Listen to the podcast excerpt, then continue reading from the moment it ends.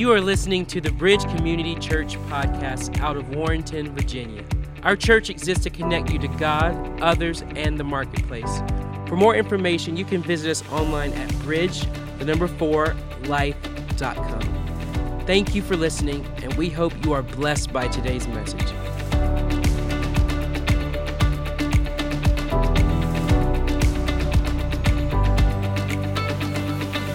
Dr. Mike Rakes.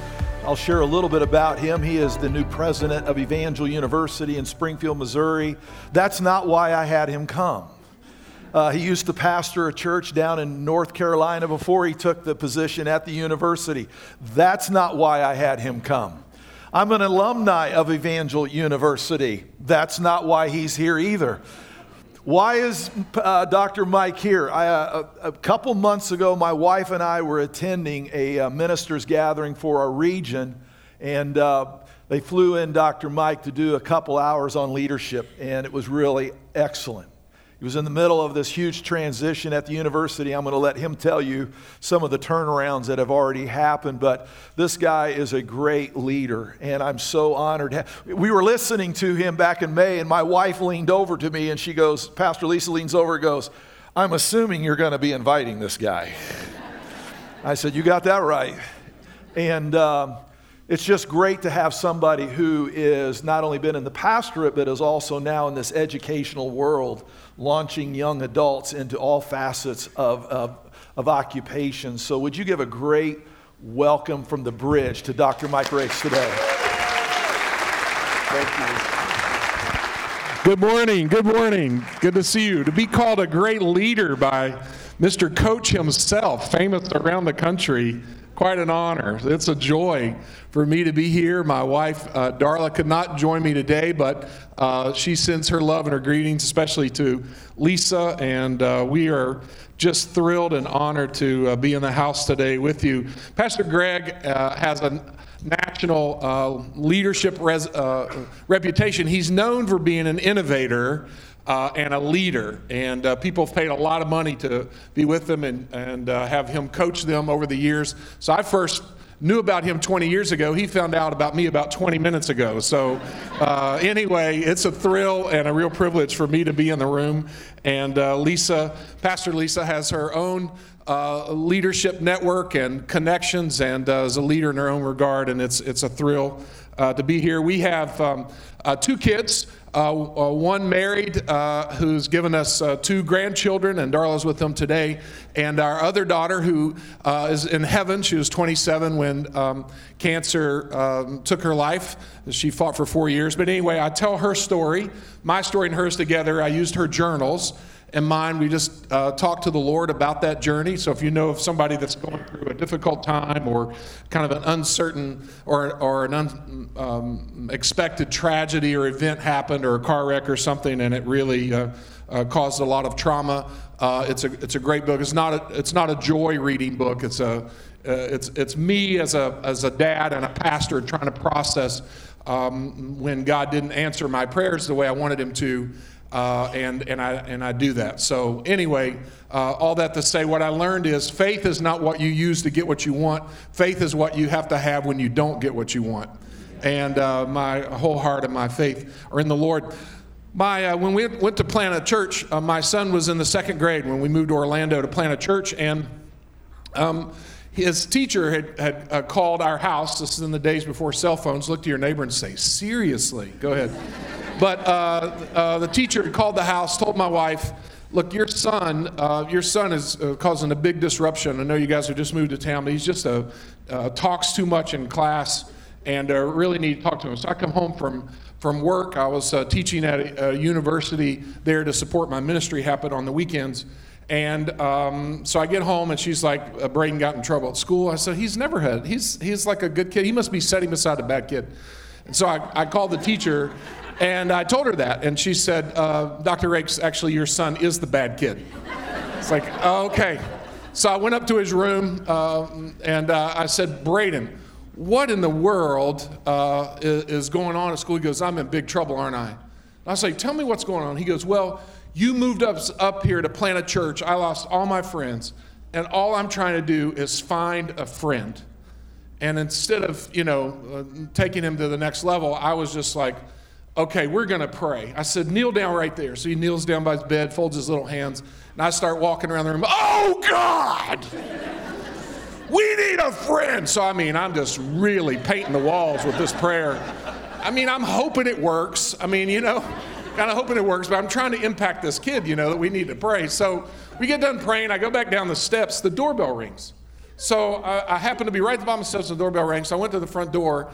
This little blonde headed kid is standing there. He's turned out to be left handed, just like my son. Stands there. He goes, Hi, my name is Cole. Uh, can, can I be a friend to your son? I said, Don't move. Stay right there. So I went back to the, the bottom of the steps and I look up and I said, Braden, Braden, come here. So he comes around the corner and I said, Get down here. He comes about halfway down the steps. I said, God just sent this kid. He wants to be your friend. He goes, Whoa, God's fast. it's like that. Nothing, nothing is too small or too big for God, and you can ask God for anything. And sometimes He gives you what you want, and sometimes He doesn't. But either way, we know that He is trustable. And that, that seed of that miracle or that, that uh, moment impacted my son forever. And um, I want to talk to you today about these seeds that God uses in our life, or the fact that you yourself are a seed. And, and uh, being the president of Evangel University, what I've noticed is that this generation isn't a problem to be solved. They're actually what God is doing next in the earth to solve the problems that we have of all the division and all the rancor and, and all the mess. And I have incredible hope and belief that these uh, young seeds, these young trees that are growing among us now, are going to produce an incredible, fruitful harvest. So I've just got four big things to talk to you about today, four statements that I want to mention. The first is that the smallest seed can hold a large, fruitful tree inside it. The smallest of seeds can hold a large and fruitful tree in it. It's common to say that trees come from seeds, but it's not true to say that all seeds become trees. Something is different there. Something uh, changes there. In other words, another way of saying what I'm trying to get at, and I'll say it this way that the darkest moment that you can imagine for yourself or for someone else carries within it something of what God is wanting to do next in your life. Genesis chapter 1, verse 11 says this Then God said, Let the earth bring forth grass the herb that yields seed, and the fruit tree that yields fruit according to its kind. And look at this phrase, and it just jumped off of it whose seed is in itself on the earth. God had what was coming next already inside the tree there in, in the garden. What's, what's amazing is God is always about what's coming next in your life. So, where you are now, whether it's good or very challenging, is almost irrelevant because God is moving you along. God is doing something new in your life. So, no trouble, no hardship, no pain will last forever. That you come through difficult seasons and you come through that into seasons of flourishing and blessing. The second big thing I want you to know is that the process of newness always includes adversity. The process of newness in other words, when God's doing something new, it's usually uh, surrounded by all kinds of difficulty and challenge and even trouble. So when you think of a seed, the encasement that contains within it, the encasement of a seed, it has to crack open for what's inside to emerge. And that is the process that each of us experience over and over in our life on this earth. That there is this resurrection process of what God wants to do in our hearts and how He wants to uh, grow us and cause us to flourish in seasons of, of challenging difficulty. When I was reading uh, the other day, I came across Jeremiah 17, verses 7 and 8. And look, look at the, this as related to the passage I just read. Look at this. But blessed is the one who trusts in the Lord, whose confidence is in him. They will be like a tree planted by the water that sends out its roots by the stream. It does not fear when heat comes. Its leaves are always green. It has no worries in a year of drought and never fails to bear fruit. In other words, if you have grounded yourself, if you have been planted in the soil of the Lord uh, and on good soil, God is going to birth something, even in difficult times, God is going to take care of you and, and use nutrients to sustain you. In that same vein, I noticed that the seed pops up, the idea of the seed in the soil. You've probably heard a message on that or two. But in, in John chapter 12, verse 24, Jesus responds to the disciples. And you know how sometimes when you read his response, it's just like, hmm, what is that? So the disciples come, they say, hey, these Greeks, they're not Jews, these Greeks, they want to come and meet with you. And then Jesus just looks at them and says, Verily, verily, or truly, truly, I say unto you, except a grain of wheat fall in the ground and die, it abides alone. But if it dies, it produces a great harvest, or it brings forth much fruit. And so Philip and, and uh, the other guy, the other disciple, got to be looking at each other like, I was expecting a yes or no. Weren't you expecting a yes? Do you want to see the Greeks? Or you, I'm just a real simple fellow here, and you went verily, verily. I'm just lost. well, what happened in that, Jesus was prophesying his death. That you would think if anybody wasn't going to have to suffer, it would be God. Fully God, fully man, but he came inside the human experience so that he knows the process of everything that we go through as being humans. Because of the fall, because of sinfulness, he took all of that upon himself and, of course, went to the cross. We all know that. So Jesus is telling them this story, the response, and he's basically saying to them, I'm, I'm a God that loves the whole world. I'm a global God. I care about everybody. So, yes, the Greeks can come see me, but I'm investing my life. I'm putting my life down here on earth in this soil because there is a resurrection. Genesis chapter 3 says, uh, essentially, it says that, that Jesus uh, came from the seed of Abraham and what God was going to do next. And you could see the idea of a seed and sprouting and, and growing. So I want to talk about it just for a minute. And, and here's my third point. I only have four. Tell your neighbor, he only has four. So we're already at number three. This is going really good today. number three, the seed must remain in obscurity, or the seed remains underground, or the seed remains hidden. The seed has to stay still and buried because it's the gateway of what God's going to do next.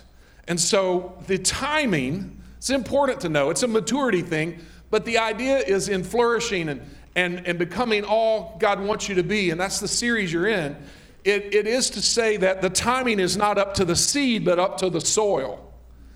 The timing of how and what God is going to do in your life is actually not up to that seed itself, but the seed is being impacted by the environment around it. So, what's coming next depends solely upon what you're feeding on like the nutrients that are getting into your spiritual life and the deeper parts of your inner life. Those are critical to what your life is going to become like and, and the growth that you're going to experience there. This is really where the battle for your own sanity and your spiritual self soul is. Can I hang in here even when it doesn't feel good, even when it doesn't feel right? And we learn from Genesis that the way you think has fallen. They call it the noetic effects of sin, this idea of the nous has fallen. So that your own thoughts are going to lead you astray if you're not careful. And then the, the scriptures tell us that the heart can be uh, can deceive you. So if you say if your thought and your heart or your emotions are off kilter, or if you're being driven by your thoughts and emotions, you're going to find yourself not flourishing uh, in, in God's garden the way you should be, or in the forest of of spirituality that God wants you to flourish. In other words, what I'm saying is there's something deeper, something bigger, something greater that God wants to do inside of you, and that is that the seed has to remain buried and allow things to change, allow the process of change, of the, the encasement of the seed falling away. Germination is what we call it in, in the natural sciences. Evangel, we have 70 different uh, majors. We train, you know, um, um, accountants and marketing specialists. Some work in Asia, some they work all over the world, literally, but also here in the States, we have pre law, pre med, all of that. We're, we're not a Bible college, but we do have you know, about 150 that are, are studying. Our enrollment surged this year, over 2,300 now. God be praised for that. So, really growing. The school's doing well. We have a football team and a marching band. But the truth is, buying education or education alone is not enough something else is missing, and what's missing is the transformation of the human heart. And we're seeing a generation that are just tired of the fake and tired of, of the lies, really, and looking for that authentic work of the Spirit in their own heart. And, and they're finding it, right? And, and finding and seeking after Him. And I, I see this truth at work that God's germinating or growing something bigger and greater. And so, in the uh, discipline of the natural sciences, we learn about seeds. So, the plants um, uh, germinate. So, the seed is buried in the ground, and then uh, the moisture begins to melt away or break up the seed, and the seed gives way to something else that we call this embryo.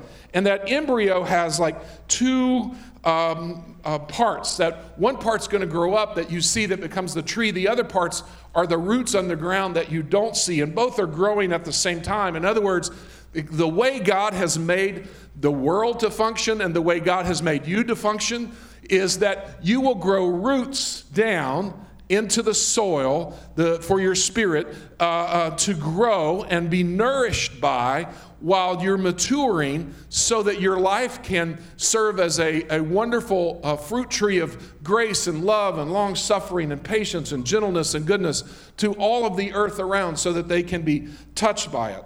And so, this is how a tiny seed becomes a huge tree if it stays in the right environment. When it dies, then it seems perhaps all is lost. When I went through the loss of my daughter, uh, it just, I, I kept pastoring and having grown up in the church and standing on faith and confessing scripture and believing my own daughter doing the same thing. We just, it, I, for four years, I never entertained the idea that she might not survive. It just never occurred to me that, that God would not, that God would let me down or that somehow, but all I can say to you is, God didn't let me down in the classic sense that we would say that.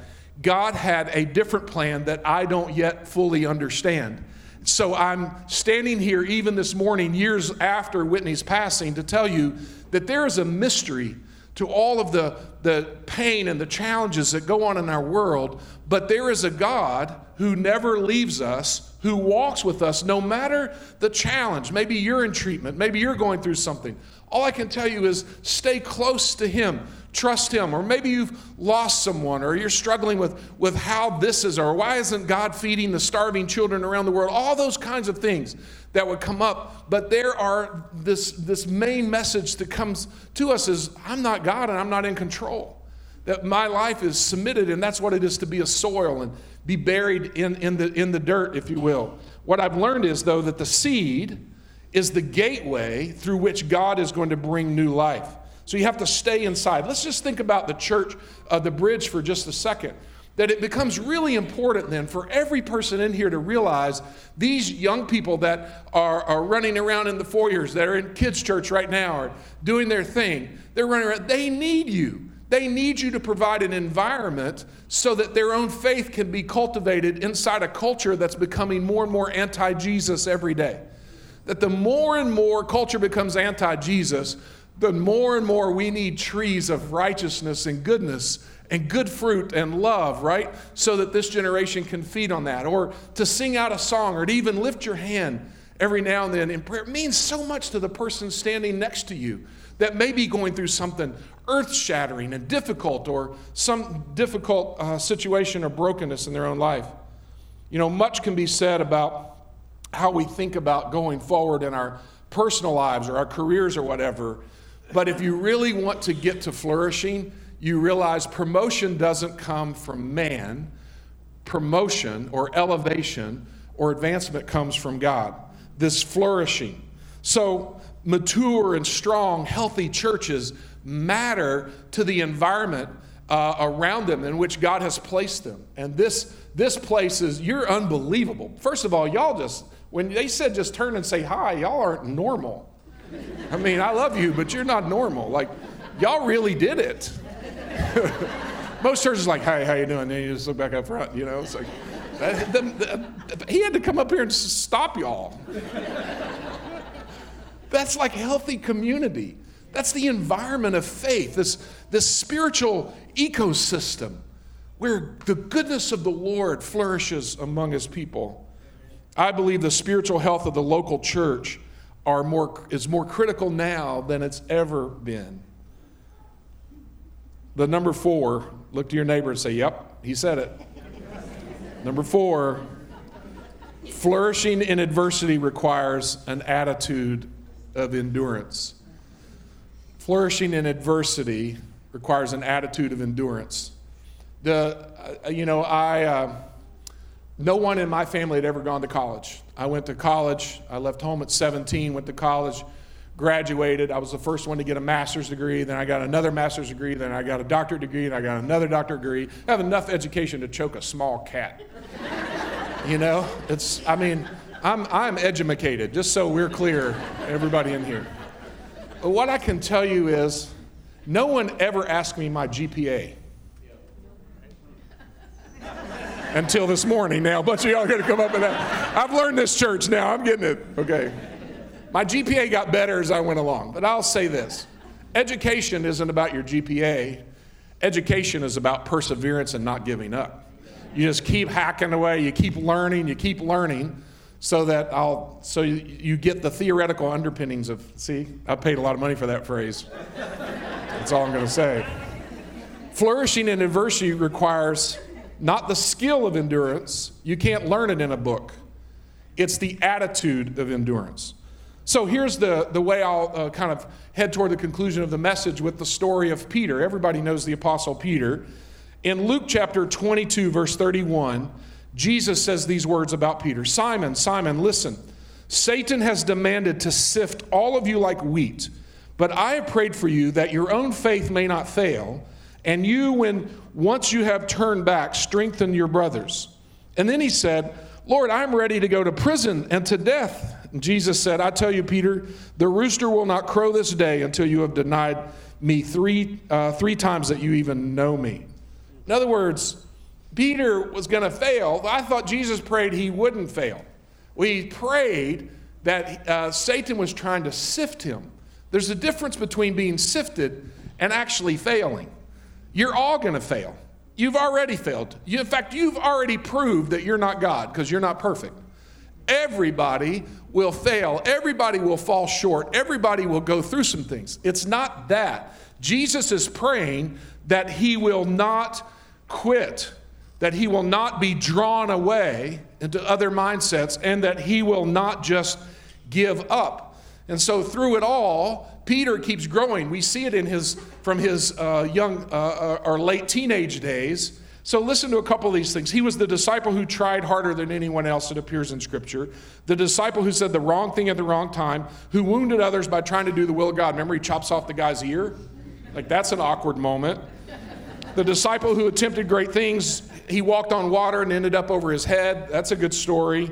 The disciple who just quit, quit and went back to his old career. Yet the only thing under Peter's actual control was to endure and not give up. Jesus saw Peter striving as a prayer of desire. Jesus saw him trying so hard. But Jesus saw it not as a horrible thing, but as a thing to say it's an immature thing, but he's got to hang in there. Look at, look at a couple other things. Jesus corrected his mouthiness when he said, okay, okay, now you have the mouth of Satan coming out of your lips. I don't want to hear those thoughts right? Get behind me, Satan. He told that to Peter. That's, that's also awkward. And then he, Jesus picked up the man's ear off the ground, stuck it back on his head, and Peter's like, Ooh, my bad, sorry. I thought that's how this was going to go down. And Jesus rescued him for his future ministry because he's going under the water, he's sinking. You know, who blew, but you know, Jesus, well, just Peter, poor guy. And then Jesus builds a fire to replace the memory of the other fire he was at where his failures happened. The smoke of this fire carrying the fresh fish that Jesus is cooking for him wipes out all of the memories of those three encounters where he failed Jesus so miserably in his mind. Because Jesus prayed for him. So it wasn't that Jesus' prayer didn't work, it was that Jesus saw failure a different way than we view failure. The failure wasn't that Peter wouldn't make a mistake or even deny him three times. The failure would have been Peter to not repent and come back, for Peter to walk away. The whole point of having faith and endurance and maturing is that you don't walk away. You get back up and you keep trying. And that's what I'm saying. The metaphor I'm using is the seed becoming a tree because it's staying in that soil and allowing the maturity to come. Think, think about, it, think about it this way that um, you might be in a season of sifting right now, or the storm of a lifetime hitting, hitting your tree, uh, as it were. But it's the opposite sometimes of being in a harvest season. So when, when the enemy's really trying to steal you away or sift you or cause you to lose faith, it may not be that you have a great harvest going on. It may be that it's a, it's a call for endurance. That the Peter who survived the sifting process writes now, all these decades later, and I, I want him to put it on the screen. Here it comes. Watch this. This is Peter writing, the guy I was just telling you about but it's decades later. He's like an old dude now.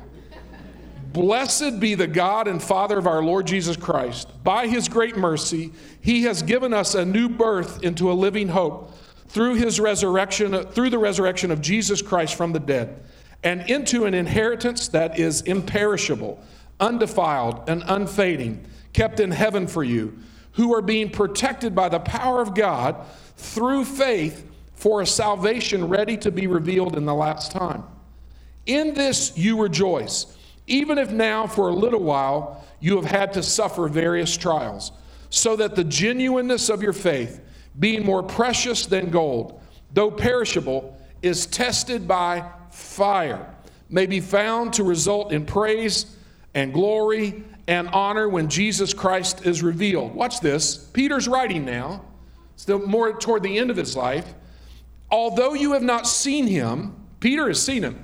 He says, although you have not seen him, you love him. And even though you do not see him now, because he's gone, he's, he's, he's ascended to the Father, you believe in him and rejoice with an indescribable and glorious joy, for you are receiving the outcome of your faith, the salvation of your souls. What is the, what is the secret sauce then of Peter here? Endurance. Read the whole book of First Peter. It's about suffering and hanging in there and not giving up. And that is how to flourish in a season of suffering. What I can say to you, and I can, I can say to you with, with my personal experience, I have taken the hit in the face of losing one of the most precious things in my whole life, and I'm still standing.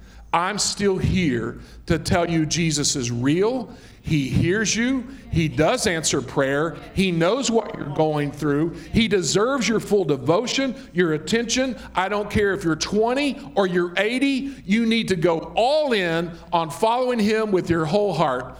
God be praised. Amen.